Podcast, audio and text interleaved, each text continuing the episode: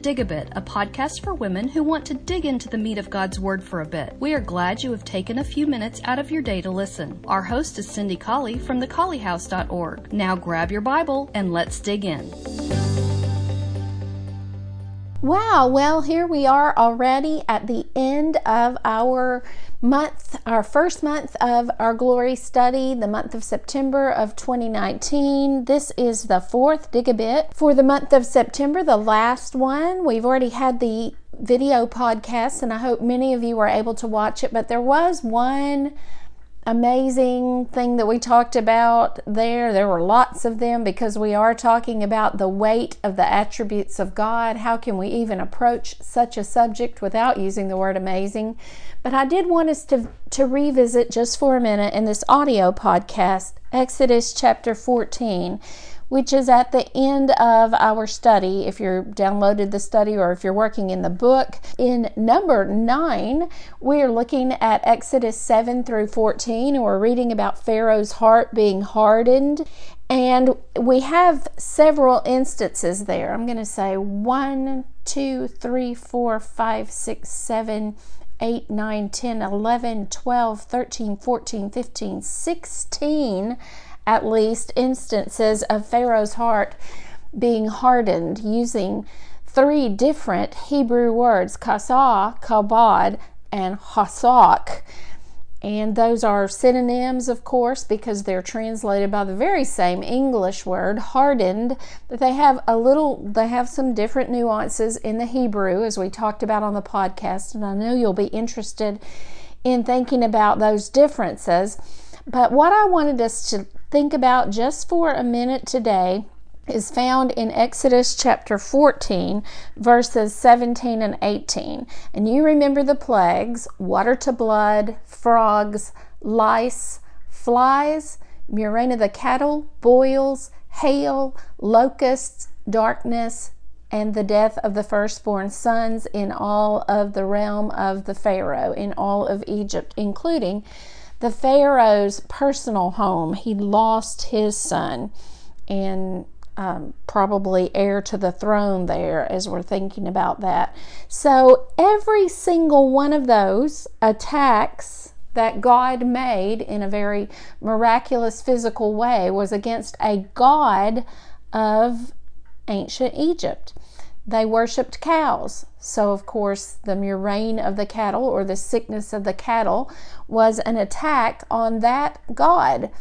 They worshiped the Pharaoh. So, of course, the taking of the Pharaoh's son was an attack on that god, the Pharaoh.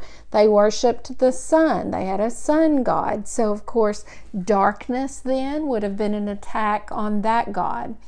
Frogs were, I have seen little statues of golden frogs that uh, frogs were worshipped in the land of Egypt. And so, of course, the plague of the frogs. And we could go on. We studied that one year, and we had various women across the United States researching each plague and how each one of those plagues was a personal affront on an idol, and it was our God saying, I am the one with the weight, I am the one with the majesty, I am the one with the power.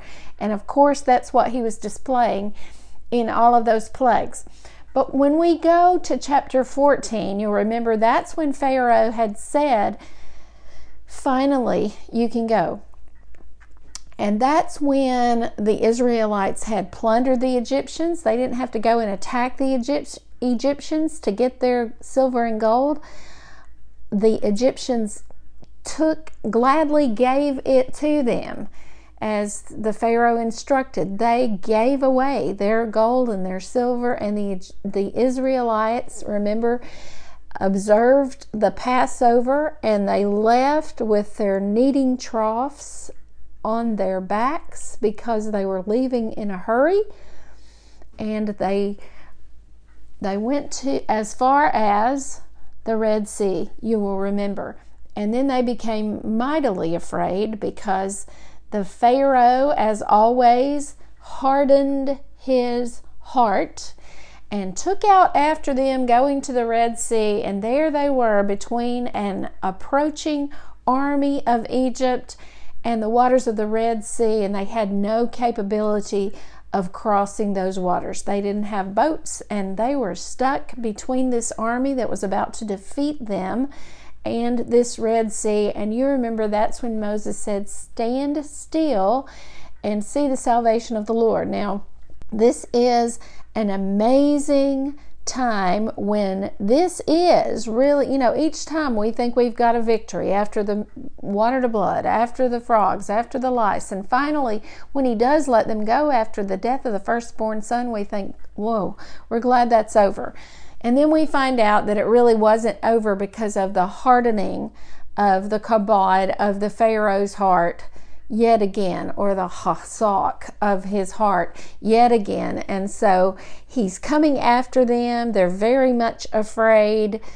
And God then, you remember, parts the Red Sea and they are able to cross on dry land. And then the Pharaoh and his chariots are destroyed in the sea as it comes crashing back down on that Egyptian army, and the wheels of their chariots are destroyed there in that Red Sea.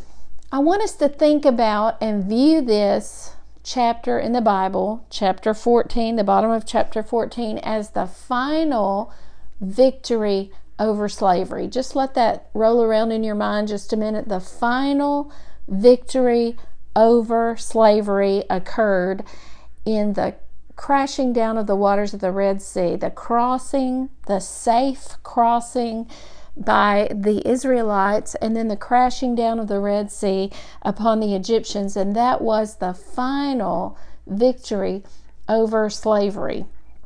I want you to think about it before we turn to the New Testament as an event that was coupled with or tandem with or immediately followed the Passover, the application of the blood on the doorposts of Israel. They had to have the blood in order to have this escape.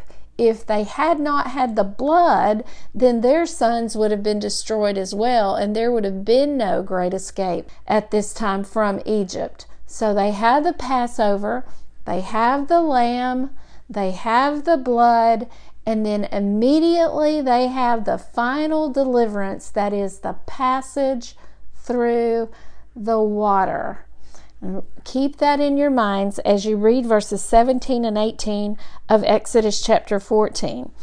The Lord said to Moses in verse 15, Why are you crying to me? Speak to the children of Israel that they go forward. Lift up your rod, stretch out your hand over the sea, and divide it, and the children of Israel will go down on dry ground through the middle of the sea. And I, behold, I will harden the hearts of the Egyptians, and they will follow them, and I will get me honor or glory, kabod, upon Pharaoh and upon all of his hosts and upon his chariots and upon his horsemen. And the Egyptians will know that I am the Lord when I've gotten me honor or glory upon Pharaoh, upon his chariots, and upon his horsemen.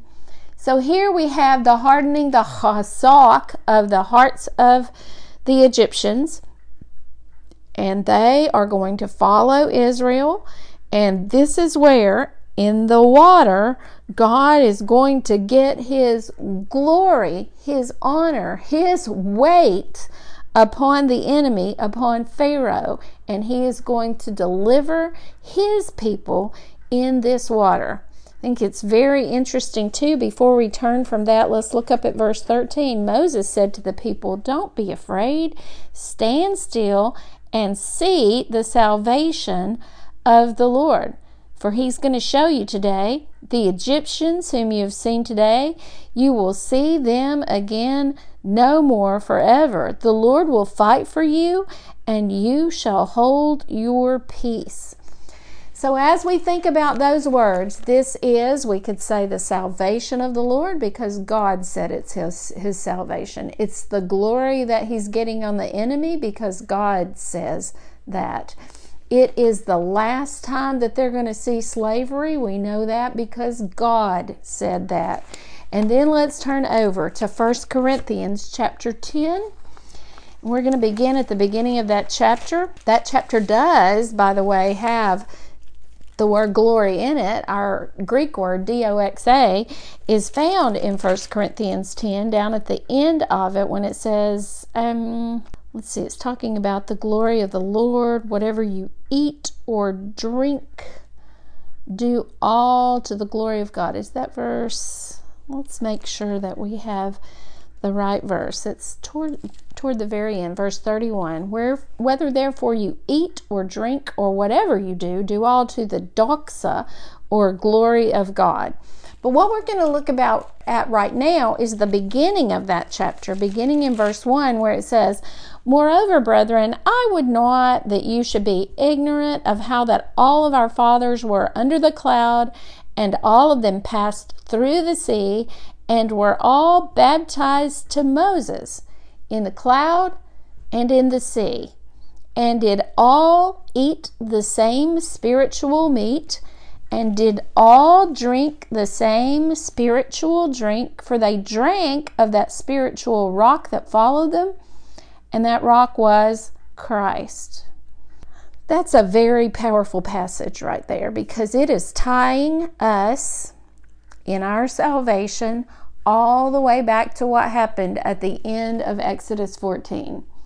And it uses the word buried or baptizo, baptized, as we um, know it today. Buried, we are buried in water for the forgiveness of our sins. Acts 2:38, Mark 16:16. 16, Acts 22 16. We could go to Acts 8. We could go to Romans 6 3 and 4.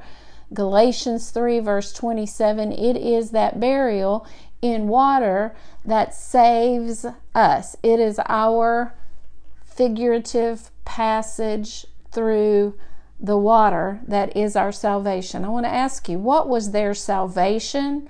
back in Exodus chapter 14? Well, God said, stand, Moses said, stand still and see the salvation of the Lord. You don't have to fear anymore because you're going to see the final victory, the salvation of the Lord. Where is our salvation found? Well, Jesus said it in Mark 16 16. He who believes and is, here's the word, baptized shall be saved. That's where the final victory is in the water, just like it was in the water in Exodus chapter 14.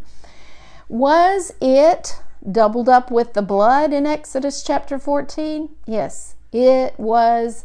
They must have that blood applied, or they would not have been passing through the water. The blood is doubled up with baptism today Romans 6 verses 3 and 4 says, Know ye not that so many of you as were baptized into Christ were baptized into his death? That is where we get the blood. What is it that washes away our sins? Well, obviously, it is the blood of Christ. And when we look at Exodus chapter 14, we see that the blood was very integral. It was necessary in order for their escape to happen. It is necessary in order for our escape to happen. We cannot, where there is no blood, the Hebrews writer said, there is no remission of sins. So it was tandem with the blood. Our passage through the water is tandem with the blood. It is, it was the final victory over slavery. Our passage through the water is the final victory over the slavery of sin. We see many times in the New Testament our prior lives of sin referred to as us being the servants of sin.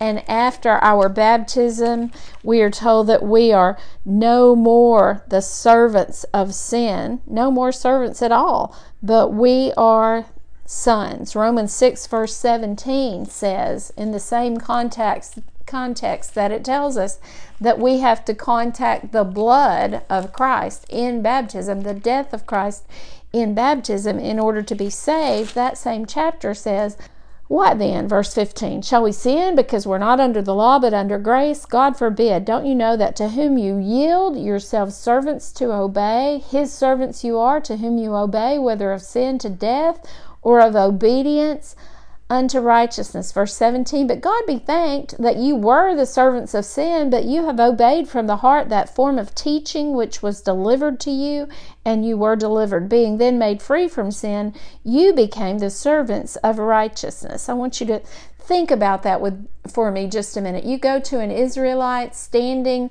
on the brink of the Red Sea. Uh, shaking in his boots because he doesn't know what's going to happen, and you say, are you slaves? And he might say, I don't know. It looks pretty much like to me that we're about to either be dead or to, to go back and be slaves again in Egypt. But you talk to him after his passage across the Red Sea and after he has watched those Egyptians essaying to do the same thing, drown in the Red Sea. You ask him, Are you servants back in Egypt? And he would say, No, we have been made free from our servanthood. That's the way it is with our passage through the water. We are servants of sin until we receive that final victory from slavery. And then we are made free, verse 18 of Romans chapter 6, from sin, and we become the servants of God or the servants of righteousness. Verse 20 For when you were the servants of sin, you were free from righteousness. But now, verse 22, being made free from sin and becoming servants to God, you have your fruit to holiness and the end is everlasting life. Do we have a final victory? Yes, we do. Is water and blood involved, just like it was with the Israelites? Absolutely, it is. That's where we contact the saving blood. That's where we put it, if you will, on the very lintels and doorposts of our hearts. The victory happens when we have our passage through the water associated with the blood of Christ, cleansed by the blood of Christ. We are washed there.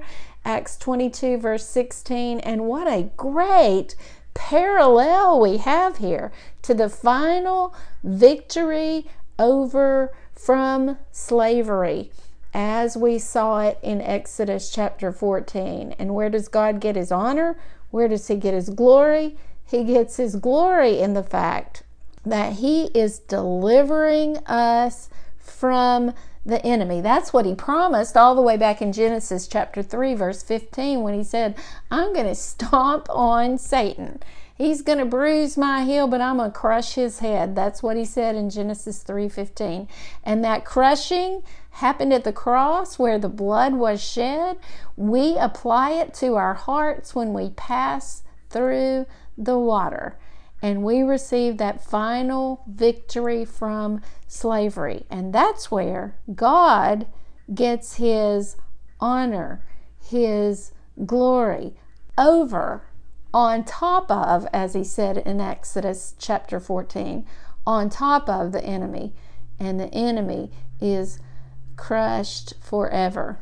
We're free. I'm so glad that I'm free in Christ and that I have the hope of heaven. Lots of questions we have about His glory, but because of what we've studied this month, we are going to be able to sit down around His throne together one day when we will be able to obtain all of the answers. And it's because of our passage through our figurative Red Sea in the waters of baptism I love this study. I love the fact that studying the glory of God, we are traveling toward the cross. We are traveling toward victory. Thanks for listening, and I hope you have a great day. If you find yourself in Huntsville, Alabama, we'd love for you to worship with us at West Huntsville Church of Christ at Providence, 1519 Old Monrovia Road, Northwest. Sunday morning worship begins at 9 a.m., followed by Bible classes for all ages. We meet again at 5 p.m. for evening worship and at 7 on Wednesday night.